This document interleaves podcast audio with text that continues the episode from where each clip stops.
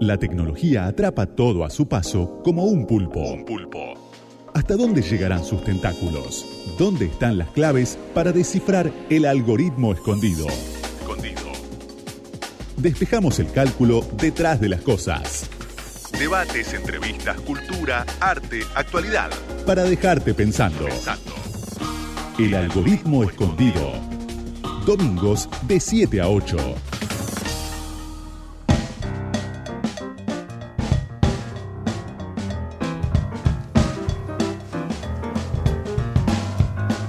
Muy buenas noches, estamos acá en otra edición especial del algoritmo escondido.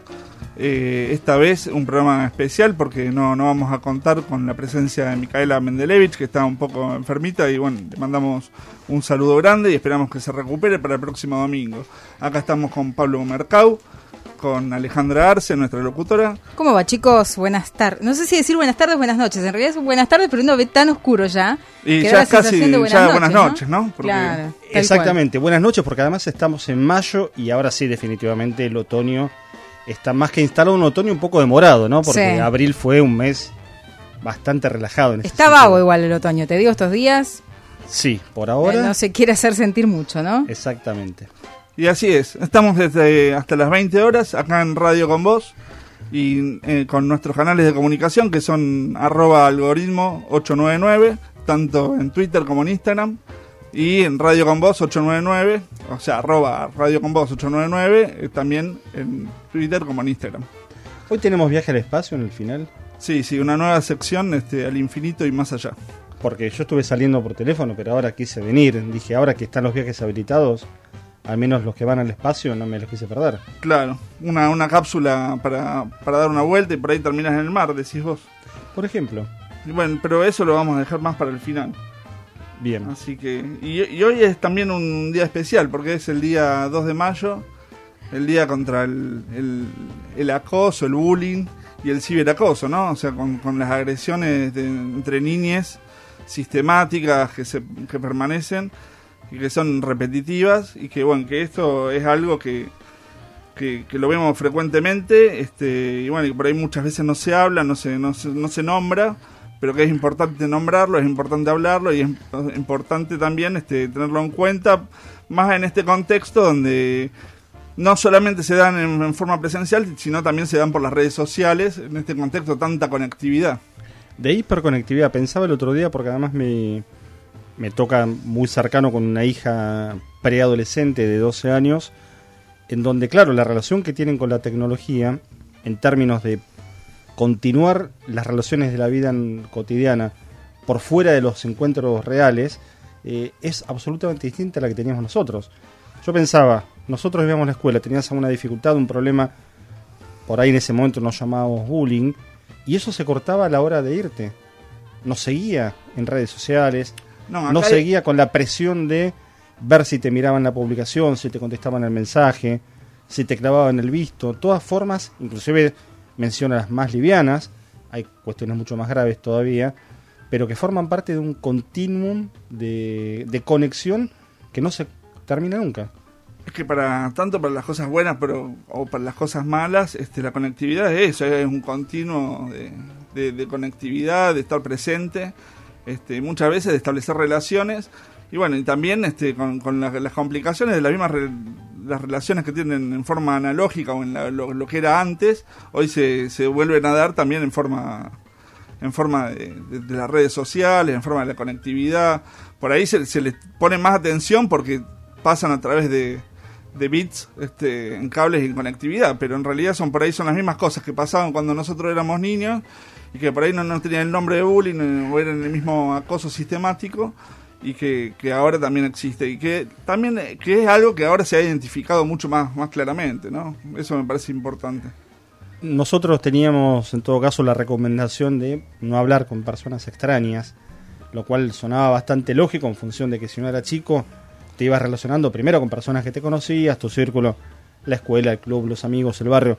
Ahora, más allá de eso, tenías como el reparo que era no dialogues con desconocidos, no aceptes cosas. Sí, pero muchas veces en, el acoso este es el acoso de los, de los propios pares, ¿no? O Claro, ahí- y ahí tenés- entonces ahí ya son conocidos, son los conocidos de un, de un mismo ámbito y que bueno que generan este en determinados determinados momentos de, de la infancia o la juventud este de, la adolescencia este, determinadas problemáticas a través justamente de las redes sociales de, de este continuo y de esto de, verse expuesto ante un, la mirada de un montón de otros que van viendo cómo, cómo se desarrollan este tipo de agresiones. Ahora he sabido también que el anonimato potencia determinadas conductas, ocurre con los grandes, imagínate con niños, niñas que tienen una menor capacidad de comprender determinadas reacciones eh, con ese tipo de situaciones. Hay cuestiones de golpes psicológicos o marcas que van quedando que todavía por ahí no somos capaces de mensurar porque es algo demasiado reciente como para tener una mirada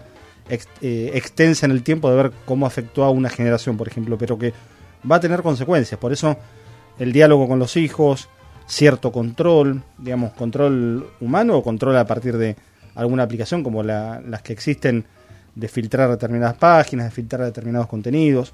Parece que eso no hay que perderlo de vista, ¿no? Si uno quiere consultar con, respecto a esto, tiene una línea, que es la línea 102, que brinda un servicio telefónico gratuito y confidencial de escucha, contención y orientación para niñas, niños y adolescentes. Y es importante tenerlo en cuenta porque son, son herramientas que provee el propio Estado Nacional para, para brindar esta, una solución ante estas dificultades. La tecnología avanza y miles de algoritmos se meten en tu vida. Santiago Martínez Laino te cuenta cómo descifrarlos.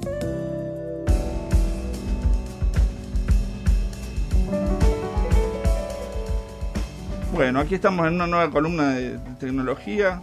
Un poco estuve viendo, chusmeando el otro día entre varias publicaciones el tema de los teléfonos, ¿no? Hoy un poco lo que comentamos siempre, el teléfono es algo que tan necesario, tan útil. Uno sale de la calle sin el teléfono celular y es como que sale desnudo prácticamente.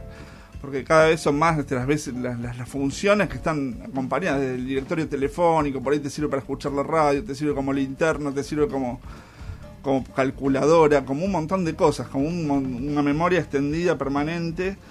De, nuestros contactos para, para buscar, bueno, ver desde las series, buscar este contenido, buscar un montón de cosas. Bueno, y en los teléfonos este, estuve viendo cuáles son las marcas de teléfonos, cómo, cómo se vienen desarrollando este, la, venta de teléfonos. Y vi que, que mm, en nuestro país, aparte, porque no, no son las mismas marcas, esto un poco charlábamos la semana pasada, o sea, por ahí nosotros conocemos determinadas marcas, pero a nivel mundial hay otras marcas y otras empresas de teléfonos este, que son que van teniendo la, van, van liderando el mercado.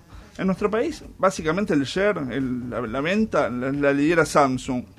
Y la que se acercó mucho es Motorola. Samsung vende más o menos el 50% de los aparatos que se venden en nuestro país. Y Motorola llegó a vender ahora el 35%. Y un poco leía una entrevista que le hicieron a Germán Greco en Infotechnology, en una revista, este, decía que, el gran acierto que, tuvo Motorola fue justamente eh, dedicarse más al sector medio. Viste que en los teléfonos vos tenés los de baja banda, los más económicos, los de los medios y los de los de alta gama, o sea, los más los más caros. Este, y, frente a eso, este, Motorola se especificó justamente en estos teléfonos que tienen buena potencialidad, o sea, buena capacidad de memoria RAM, buena capacidad de, almacenamiento, o sea, de memoria RAM, la memoria de procesamiento, memoria, la memoria de almacenamiento y después, por otro lado, también este, que tenga mucha batería, que tenga buena, este, buena pantalla. Hoy, hoy casi todos utilizan los teléfonos para ver videos, para ver fotos, para que tenga buena cámara, que tenga buena, buenas posibilidades con respecto a esto y al mismo tiempo tengo un costo no tan caro, ¿no? O sea, entonces Motorola fue por ese por ese segmento. Y gracias a eso puedo ir, ir creciendo. Motorola que uno la asocia y piensa, bueno, es una empresa norteamericana. No, es una empresa china. Motorola te da asociada con Lenovo y es una empresa china. Samsung es coreana. O sea, por el lado de Asia se viene desarrollando la mayor parte de, de toda esta de toda esta disputa de los teléfonos. Y además Samsung, que es una, una corporación que fabrica desde barcos a teléfonos y cosas mucho más simples. Lavarropas. Lavarropas, bueno, electrodomésticos de todas las líneas, pero por ejemplo fabrica barcos, de una dimensión eh, tremenda, es una mega corporación, ¿no? Sí, y a nivel internacional, este, lo que, la que creció muchísimo, muchísimo, muchísimo, Samsung sigue liderando el mercado, ¿no? O sea, en, el primer eh, cuatrimestre del 2020 se vendió Samsung a nivel de aparatos de, teléfonos celulares inteligentes en el mundo la misma cantidad, el 22%. 22% de todos los equipos que se vendieron fueron Samsung. Después le sigue Apple, que son teléfonos más caros. ¿Y quién se les viene arrimando a Apple? Xiaomi, una empresa china, Xiaomi, que, es también, eh, por ahí no, no, es tan conocida para nosotros, pero empieza a aparecer. Luego aparecen otras empresas como Oppo y Vivo. Apple, bueno, decíamos, ahora en el primer cuatrimestre de 2021 tiene el 15% de los teléfonos a nivel mundial. Xiaomi el 14%. Oppo el 11% y Vivo el 10%. Y después hay un 20 y pico por ciento que son, este, son todas las otras marcas que están dando vueltas. Hace poco veíamos que LG, LG, este, la LG, la empresa de, teléfonos celulares, se retiraba de los teléfonos celulares. Hace poco también hicimos una nota con Juan Bonora, el gerente de Huawei, en nuestro programa, y nos decía que Huawei viene sin, sin vender teléfonos celulares. Bueno, Huawei tuvo una, un gran conflicto con Estados Unidos, Donald Trump le impidió este, con un bloqueo tener en sus teléfonos el sistema Android, que es el sistema de Google, y bueno, eso hizo que justamente cayeran picadas sus ventas a nivel internacional, y no solamente a nivel internacional, sino también los bloquearon con respecto a unos los chips, unos componentes que necesitan para tener eh, para hacer los teléfonos. ¿Y eso qué hizo? Que hizo que justamente cayeran las ventas en la producción no solamente a nivel de, Occidente, de, otros países, sino en la propia China. Y ahí es donde aparece Xiaomi este, liderando el mercado. Y bueno, y esto es una. me parece que, es importante tenerlo en cuenta cómo, cómo se van desarrollando las diferentes marcas y cómo, cómo van avanzando en esta puja que hay, donde las empresas asiáticas son las que tienen la. van liderando. Ahora, estos teléfonos, viste, hay teléfonos que son más baratos y hay teléfonos que son más caros.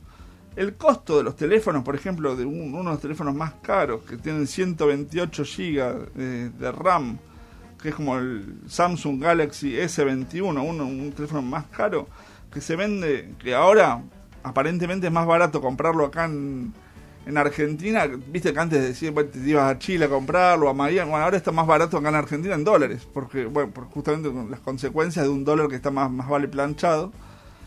Este, el costo es No alertemos fantasmas igual, eh, por favor. No, no, no. Lo decimos con mucho, casi con sigilo, con cuidado, lo del dólar planchado, que no se malinterprete. No, no, queremos que el dólar... está, todo parejito. Claro. Todos los billetes también acomodados. Si quiere bajar no nos ofendemos igual, ¿eh? Por, claro, por, supuesto.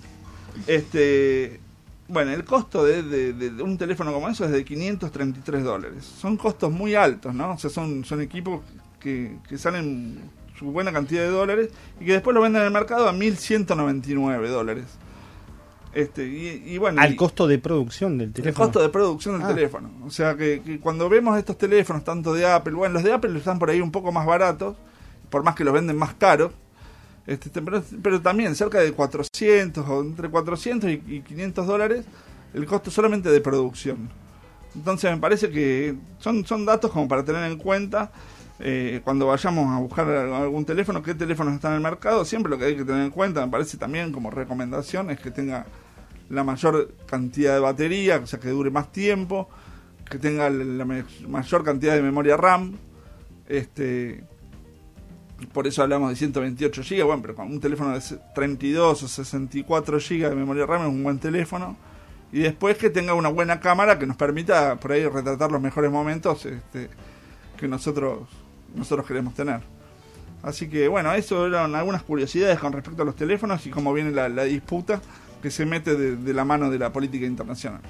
El algoritmo escondido. De 7 a 8.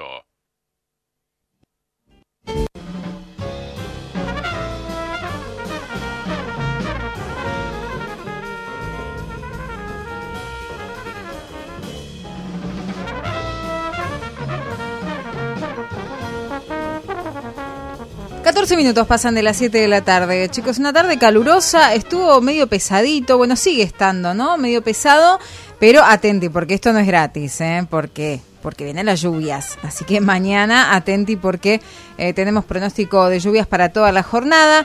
No va a bajar mucho la temperatura mañana, sí recién el martes se va a notar un fuerte descenso en las térmicas. Mañana la mínima de 17, la máxima de 24 con lluvias durante todo el día más probabilidades hacia la tarde-noche. ¿eh? Así que atención quienes tengan que estar, obviamente por cuestiones laborales, si no, ya sabemos que tenemos que quedarnos en casa. ¿eh? es un momento complicado para andar dando vueltas, así que si puedes evitar estar en la calle, mucho mejor. Ahora tenemos 22.1 de térmica con un 77% de humedad. Yo creo que es un buen momento para escuchar un poquito de música. ¿sí? Vamos con Charlie García. A las 19.15 minutos en Radio con Voz 899, esto es Influencia. Puedo ver y decir, puedo ver y decir y sentir, algo ha cambiado. Para mí no es extraño. Yo no voy a correr, yo no voy a correr escapar de mi destino. Yo no pienso en peligro. Si fue yo para mí, lo tengo que saber.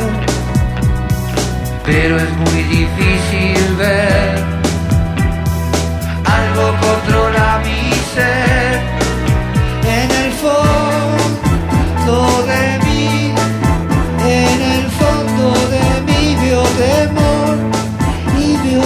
Sospechas con mi fascinación nueva. Yo no sé bien qué yo no sé bien qué vos dirás, son intuiciones verdaderas alertas. Debo confiar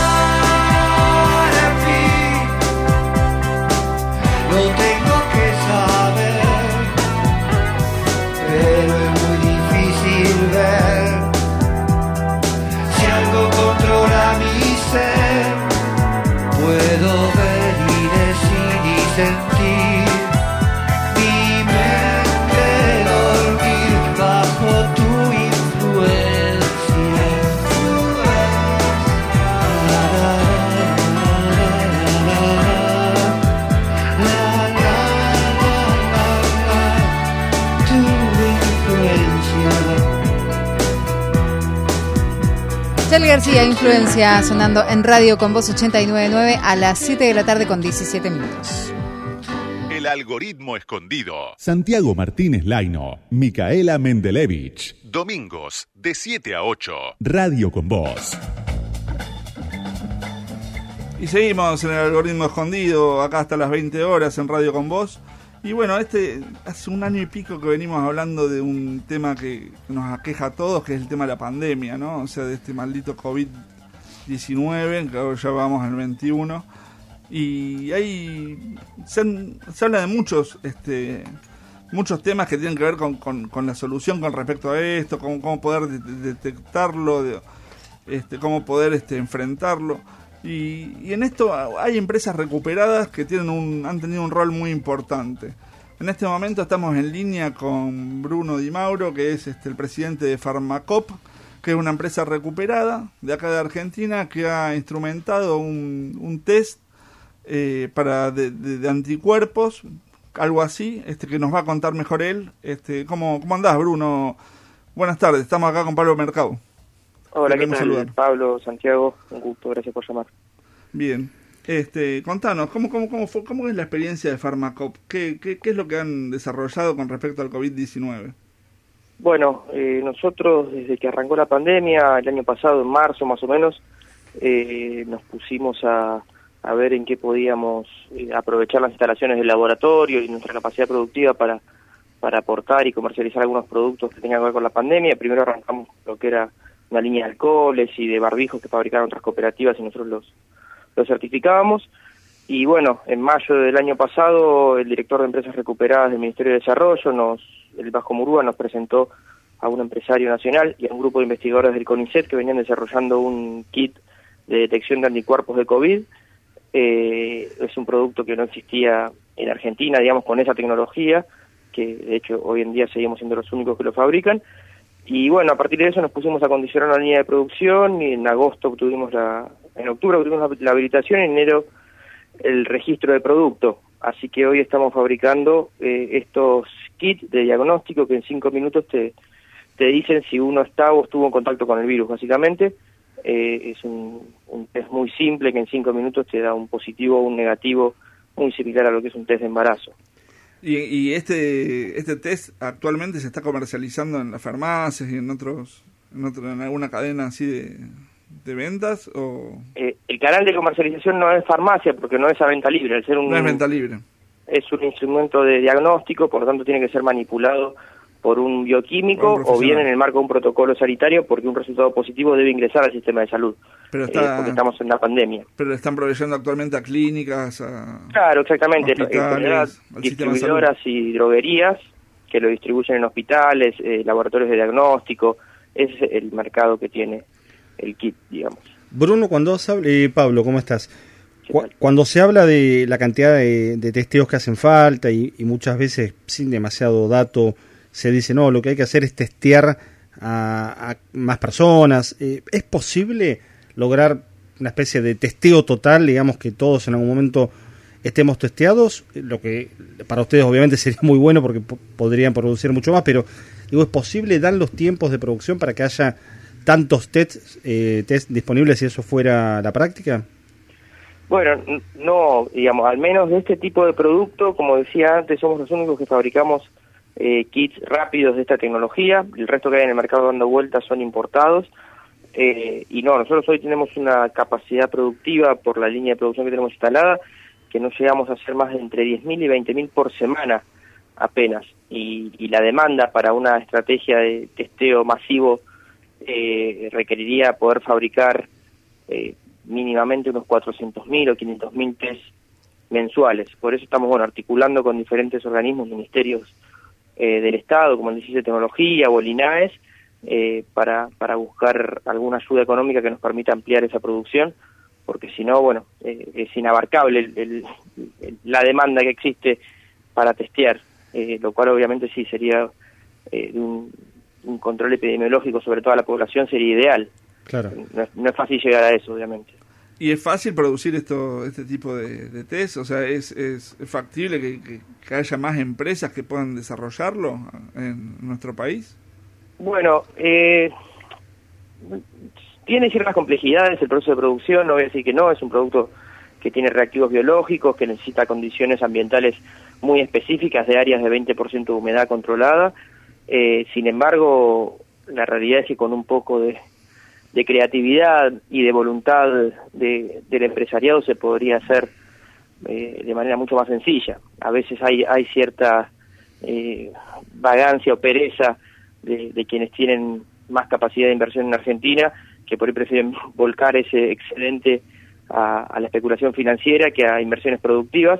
Y bueno, en este caso los trabajadores, trabajadoras de la economía popular demostramos que, que tenemos la responsabilidad suficiente para ponernos a nombre de esta tarea.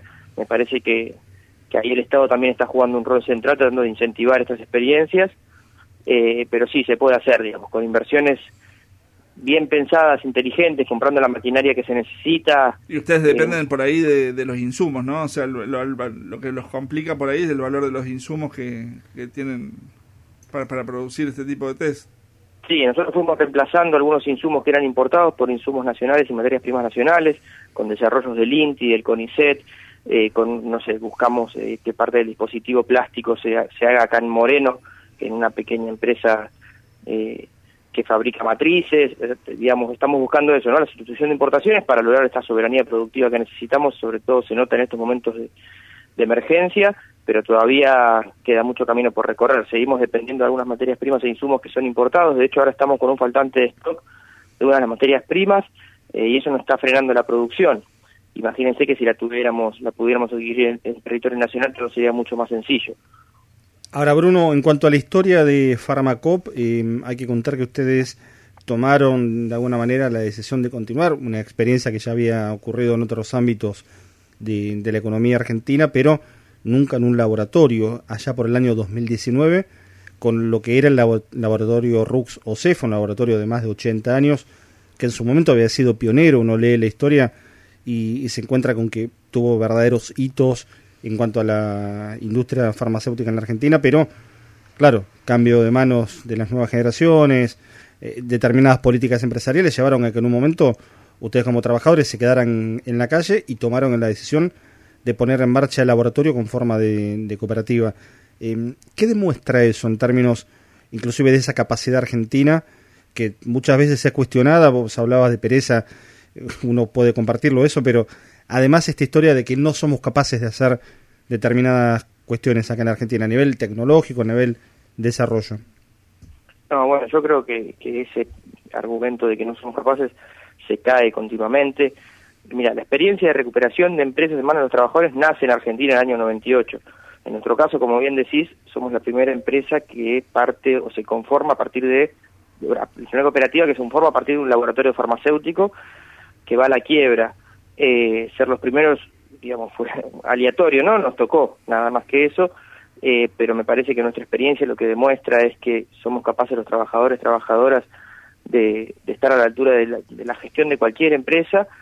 Eh, me parece que es una cuestión de, de voluntad y cuando se dice que no somos capaces de hacer tal o cual cosa o cuando se estigmatiza el trabajo del Estado gestionando empresas o de los trabajadores y trabajadoras gestionando empresas, es más bien una cuestión ideológica de fondo que, que algo que realmente se pueda demostrar, porque en nuestro país tenemos eh, la, tenemos una, la academia, el CONICET, a las universidades desarrollando conocimiento continuamente eh, y lo que pasa es que a veces esos científicos, esos investigadores no tienen eh, una unidad productiva, digamos un socio comercial que, que implemente esos proyectos, pero les aseguro que está lleno de materia gris en nuestro país para hacer frente a, a lo que sea que, que tenga por delante y los trabajadores y trabajadoras podemos gestionar cualquiera de esos proyectos, sin dudas. Y Bruno, te quería consultar, ¿cuántos trabajadores, trabajadores este, actualmente están en, en Farmacop? Hoy, de- va, desde que arrancó la pandemia hasta ahora, estamos con un plantel de 50 más o menos trabajadores y trabajadoras. Eh, la verdad que las plantas dan para, para incorporar y generar muchos más puestos de trabajo, pero bueno, eh, no es fácil en la pandemia tampoco. eh, hay muchas compañeras que son grandes, que se tienen que quedar en la casa y, y bueno, ¿Pero también... crees que es posible, si por ejemplo tuvieran más insumos y más posibilidades de desarrollo de estos test, podrían ampliar ustedes la, la capacidad de, de producción y la capacidad de, de generar puestos de trabajo? Sí, sí, nosotros hoy estamos detrás de poder triplicar la producción de, de los test, eh, basándonos en la adquisición de alguna maquinaria, y eso nos haría generar eh, muy rápidamente entre 10 y 15 puestos de trabajo. Te estoy hablando de, de- un mes al otro, eh, con la incorporación de cierta maquinaria específica. Imagínate que tenemos dos plantas de, entre las dos sumamos algo de 15.000 metros cuadrados, con un montón de líneas productivas que están a la espera de reactivarse, así que podríamos seguir generando puestos de trabajo y aparte nosotros tenemos esa vocación de que las ganancias, que el excedente que vayamos generando siempre sea para inversiones productivas. Nos interesa eso, eh, calculamos que nosotros podríamos en no mucho tiempo generar 100, 120 puestos de trabajo, podríamos tener activos tranquilamente. Bruno, te agrego una última de mi parte, por fuera de el paquete COVID que hoy atraviesa absolutamente todo, el laboratorio que ustedes toman y empiezan a gestionar hace casi dos años, o dos años, ¿no? Fueron a ver en abril, eh, Sí. ¿a qué se, ¿en qué se especializaba y qué otras cuestiones, que vos decís, otras líneas que están paradas, pueden ser desarrolladas? Bueno, nosotros antiguamente, digamos, antes de la quiebra, el laboratorio se especializaba en, fabricación de medicamentos, más de 100 medicamentos, eh, que fue lo que todavía no pudimos reactivar porque cuando estábamos por habilitarnos agarró la pandemia. Eh, bueno, esa línea de producción de medicamentos la estamos encarando ahora, calculamos que para antes de fin de año ya la vamos a tener operativa. Estamos ahora a la firma de algunos convenios con algunas empresas en alianza para poder volver a fabricar medicamentos. Nosotros también fabricamos, por ejemplo, una crema cosmética eh, que no tiene que ver con COVID. También tenemos una, una, opera- una operadora logística de medicamentos y distribuidora de medicamentos que funciona en nuestras plantas.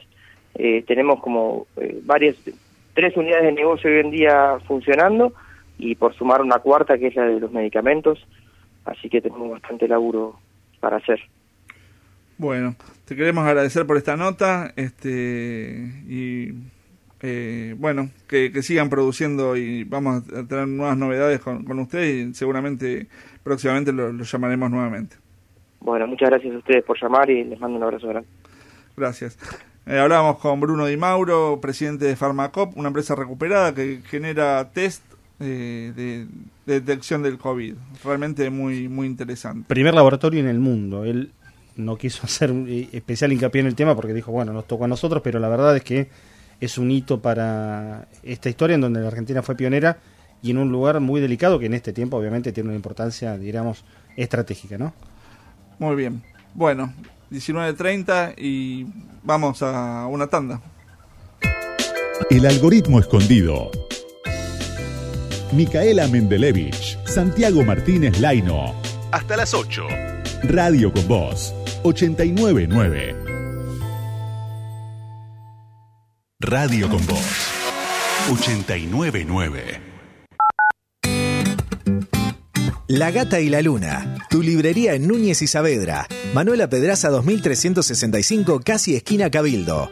Libros para niñes y todas las edades, feminismos, novelas, cuentos, poesía, historia, filosofía, arte. Búscanos en Instagram y Facebook. La Gata y la Luna. Atención personalizada, envíos a domicilio.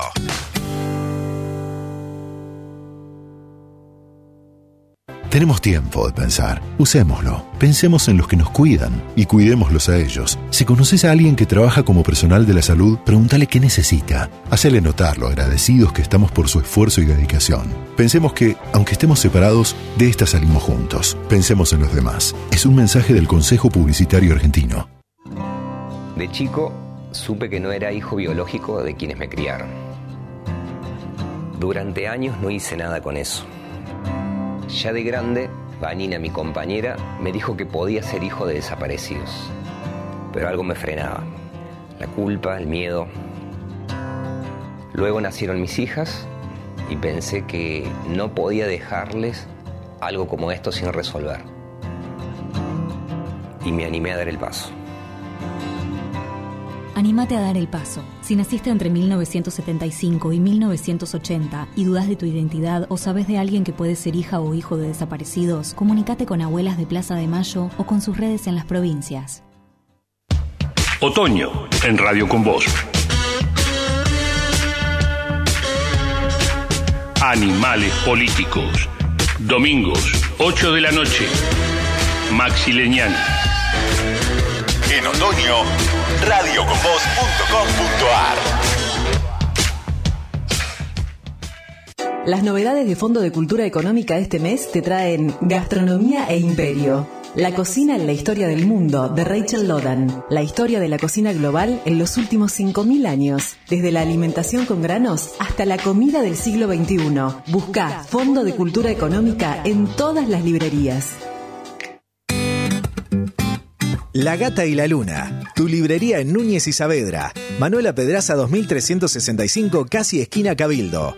Libros para niñes y todas las edades, feminismos, novelas, cuentos, poesía, historia, filosofía, arte. Búscanos en Instagram y Facebook. La Gata y la Luna. Atención personalizada, envíos a domicilio.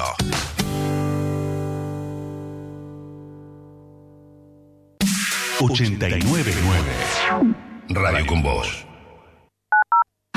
El algoritmo escondido. Micaela Mendelevich, Santiago Martínez Laino. De 7 a 8. Radio con Voz, 899.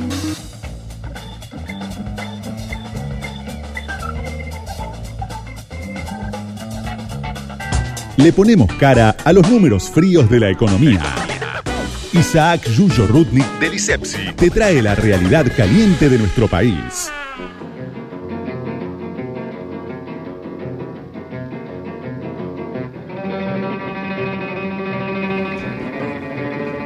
Buenas noches, seguimos acá en el algoritmo escondido en Radio con Voz.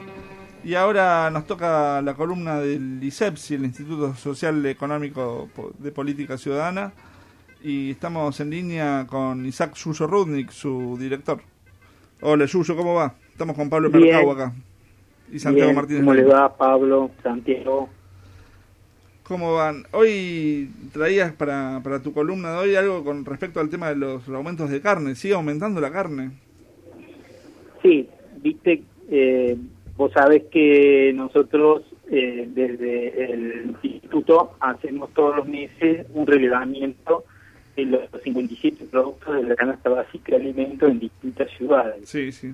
Eh, en el mes de abril, en el conurbano bonaerense, volvió a dar un salto el valor promedio de la canasta básica, 3,47% de aumento, lo cual eh, significa que para el mes de que para el mes de perdón que para el primer cuatrimestre estamos ya en 17,23 eh, lo cual pone en un horizonte cada vez más lejano la posibilidad de que eh, a fin de año tengamos el 29-30%, que era la aspiración explícita del, del ministro de Economía, Martín Guzmán. Sí, lo que había puesto en el presupuesto. Exactamente, puesta en el presupuesto, que además él manifestó reiteradas veces que el presupuesto es lo que eh, dirigía o condicionaba el conjunto de la política económica del gobierno. Ahora, ¿cuáles son, cuál es el rubro que sigue liderando, que sigue liderando los aumentos? Es el rubro carnicería. El rubro carnicería en abril aumentó 4,46% de promedio y en el cuatrimestre llega ya al 25,72, o sea, Claro, un montonazo. casi el 26%. Hay que tener en cuenta además que justamente respecto al rubro carnicería, lo venimos diciendo reiteradas veces, el gobierno tenía puesta eh, especialmente la línea porque estaba consciente de que ahí venía un, empuje permanente ya desde fines del año pasado y había puesto entonces a principio de año una serie de eh, precios máximos a algunos cortes populares.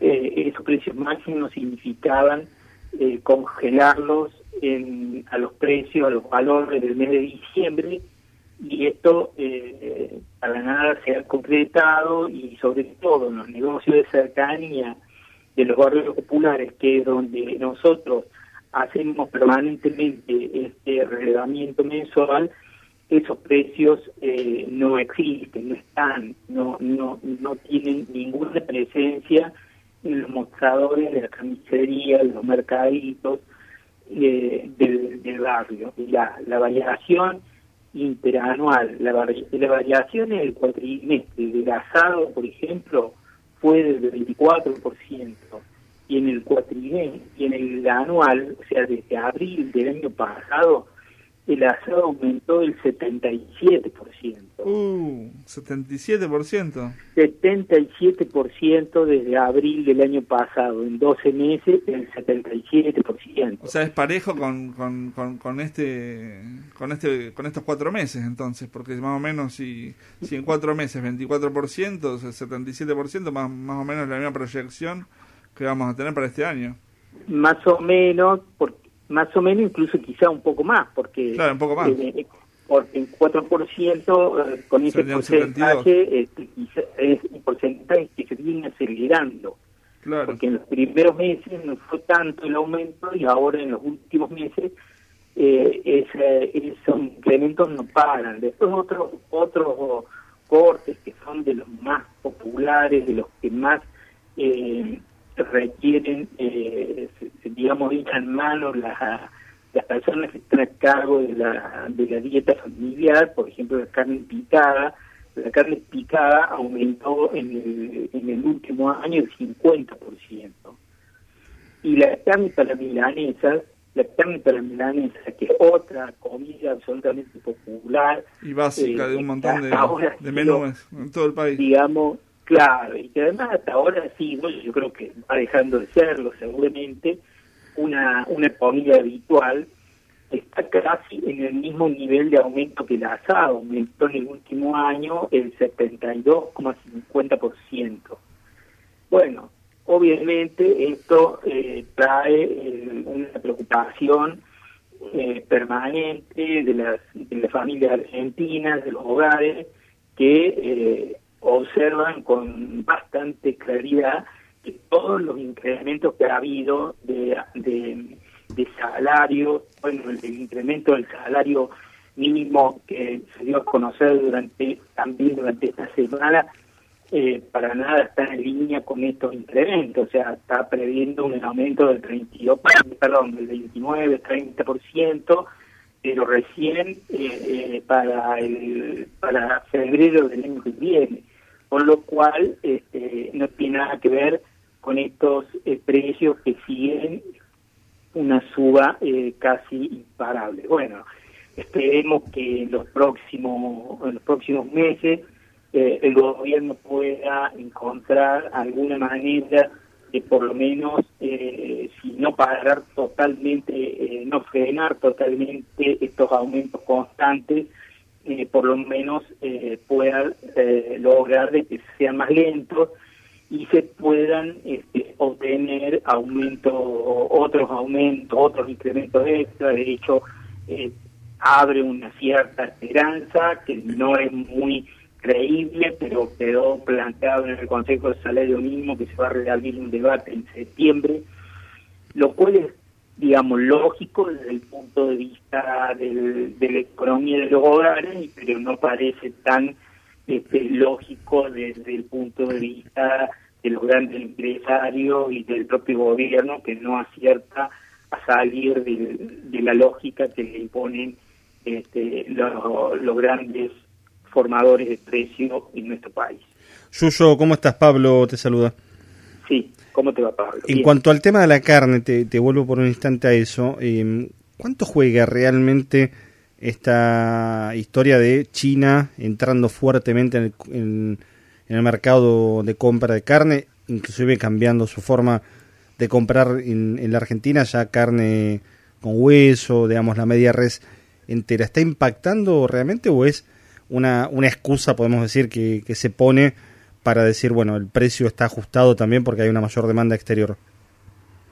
No, hay una mayor demanda exterior de todos los productos eh, alimenticios, hay una mayor demanda exterior eh, de los productos de nuestra canasta de exportación que coincide con la canasta de, de consumo básico de todos los hogares del país.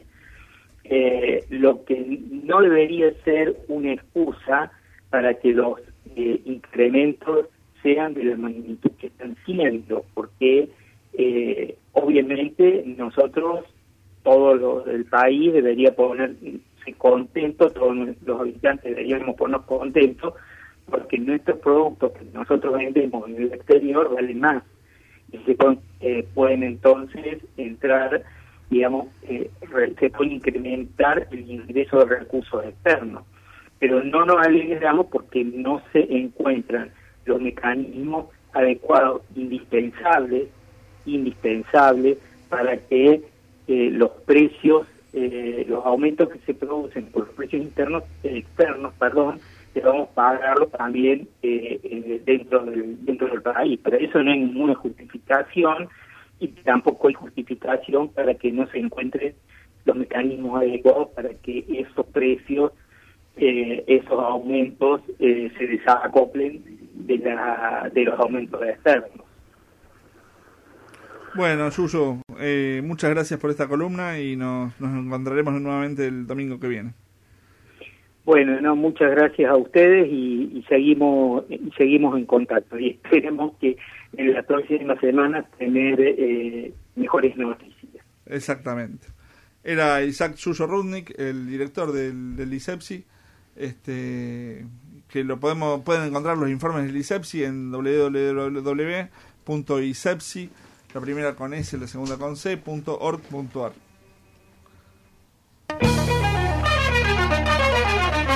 Estamos a 16 minutos para llegar a las 8 de la noche. 1553798990.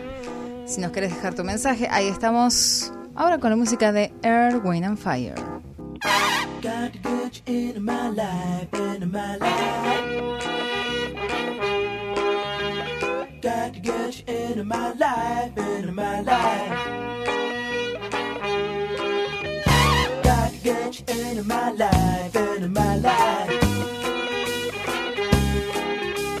Got to get you into my life, into my life.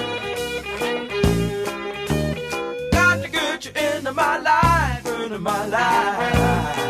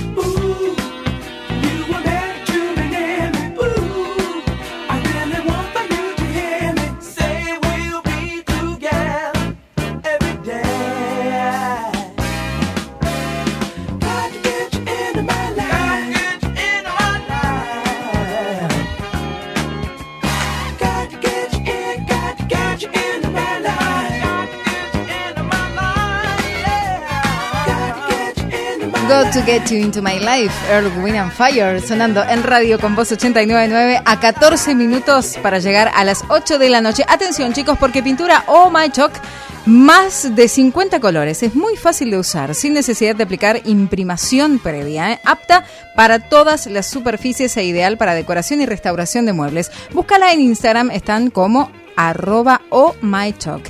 Y te recuerdo que Figurela es un método de modelación corporal no invasivo que permite de una manera natural mejorar tu figura y sumar bienestar a tu vida. Podés agendarte para una charla online de asesoramiento en la web. Figurela es un estilo de vida. Tres noticias que tenés que saber de Argentina y el mundo para que el algoritmo no te lleve puesto. Con Pablo Mercado. Y esperemos que el algoritmo no nos lleve puesto. Este, y para eso Pablo Mercado nos trae las tres noticias que tenemos que saber para que justamente podamos arrancar bien la semana. Mira, vamos a resumirlas de esta manera. Hay muchísimo, por supuesto, y uno puede plantear situación COVID, ¿eh? qué pasa en Brasil, muy, muy preocupante el panorama. Esta semana, te lo digo muy rápido, tensión inclusive con Rusia en términos hasta diplomáticos, podríamos decir, porque el Instituto... Rusia con Brasil. De Rusia con Brasil, claro, el Claro. instituto equivalente al ANMAT argentino, eh, brasileño. Sí, bochó la, la Sputnik. Claro, le echó Flea y dijo esto no sirve para nada, qué sé yo, es una porquería. Lo- Los rusos plantearon que hay una ofensa acá, dicen va, va a haber algún tipo de acción.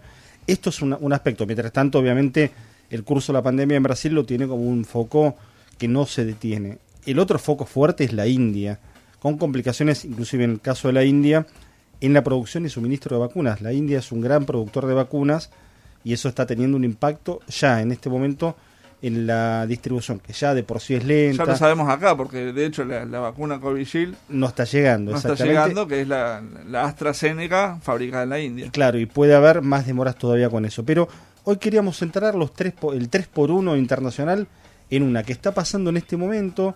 Está muy complicada la situación en Colombia. El fin de semana se ordenó el despliegue de fuerzas militares en varias ciudades del país, entre ellas la capital Bogotá, porque es el cuarto día de protestas.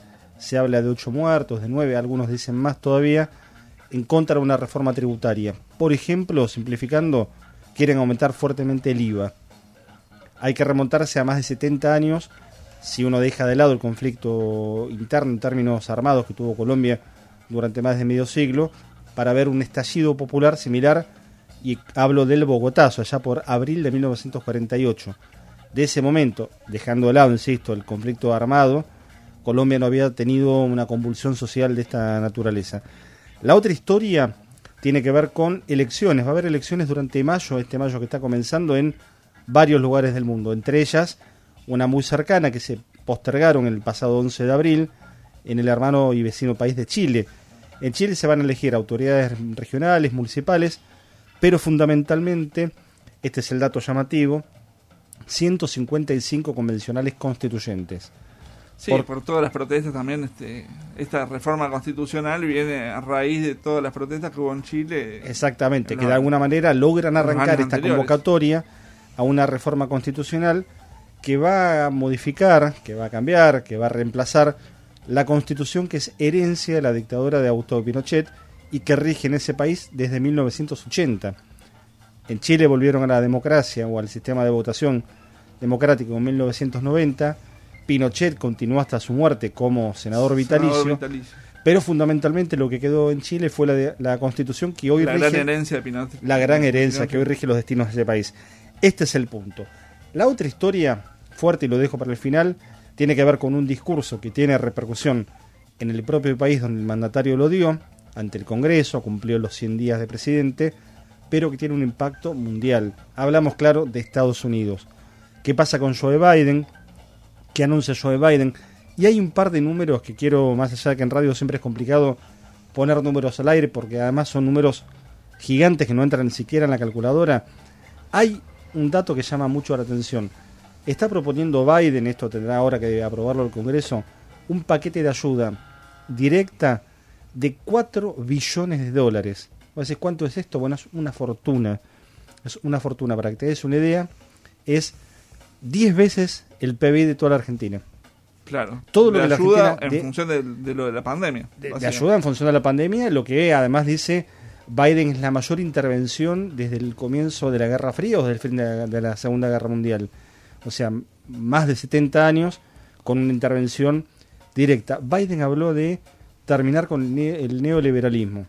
Claro, y no es Mao. Biden, no es Fidel no, no, no. Biden. No es Fidel, no. Fidel Biden, no, no es el mismo Joe Biden que tiene hacia el exterior las mismas políticas que rigen los destinos de Estados Unidos la relación con el resto del mundo, pero que pone en este momento este número de una ayuda directa que va desde obra pública a ponerle plata directamente a las personas, que es una apuesta muy grande. Ya hubo una grande que tuvo que- ver con un paquete de 2 billones de dólares, 2 billones, digo bien el, el número, que tuvo que ver directamente con cheques que llegaban a los hogares en forma directa, eh, digamos, sin ningún tipo de, de intermediación. Y ahora viene este tema. ¿Cuánto es esto para Estados Unidos? El 20% de su PBI anual. Es como que la Argentina decidiera. Como claro, como que nosotros decidiéramos en este contexto destinar 15 mil millones de dólares en un año al- a la asistencia directa, a la obra pública y a medidas directas de salida de la pandemia. Estas me parece que son tres de las noticias a tener presentes, sobre todo esta última porque hay muchos que plantean esto va a tener un impacto, inclusive esperanzador, positivo, en el resto de las economías del mundo y fundamentalmente en América Latina. Así que queda abierta ahí la perspectiva de yo, o como se dijo acá en Argentina, Juan Domingo Biden. También. Es interesante y es interesante que, esto replique en, otros lugares. Justamente hablando de, de- estas ideas de distribucionistas y todo eso, tenemos una triste noticia que es el fallecimiento de la, la diputada Alcira Argumedo, diputada mandato cumplido, pero que, que una dirigente social y política muy, muy significativa para, para todo- todas las ideas de cambio en este país. Así que desde acá les mandamos un abrazo grande a sus familiares, amigos, amigas y bueno, y lamentamos esta, esta noticia. Lo acaban de avisar hace una hora apenas en la cuenta de Twitter. Amigos y amigas, queremos comunicar la triste y dolorosa noticia que nuestra querida Alicia, Alciera Argumedo, perdón, acaba de fallecer en paz y rodeada de afecto. Eh, este es el comunicado oficial en la cuenta de Twitter de ella. Bien. Y nos vamos a la última sección, porque ya, ya, ya se nos va el programa. Este, nos vamos a la última sección que tiene que ver con el infinito y más allá.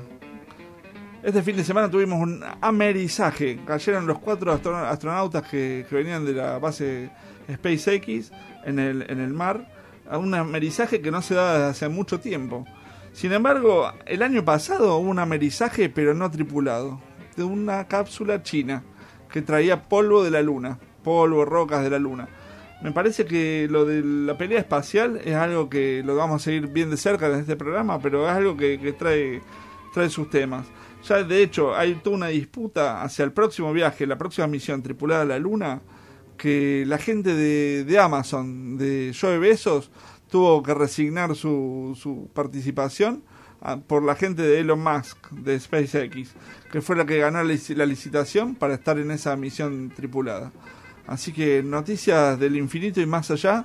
Este, esperemos próximamente tenerla a Micaela Mendelevich con, con nosotros, que se recupere pronto. Este, esto ha sido el algoritmo escondido con Pablo Mercau. Preparamos valija, ¿no? Para el viaje. Sí, sí, en algún momento nos vamos a ir, ¿no? Porque si esta Nos pandemia nada para más. Nos tiene que tocar, ¿no? Un viajecito. Sí, a, algún lado, por lo menos, este, yo que sé, a un, un piso alto.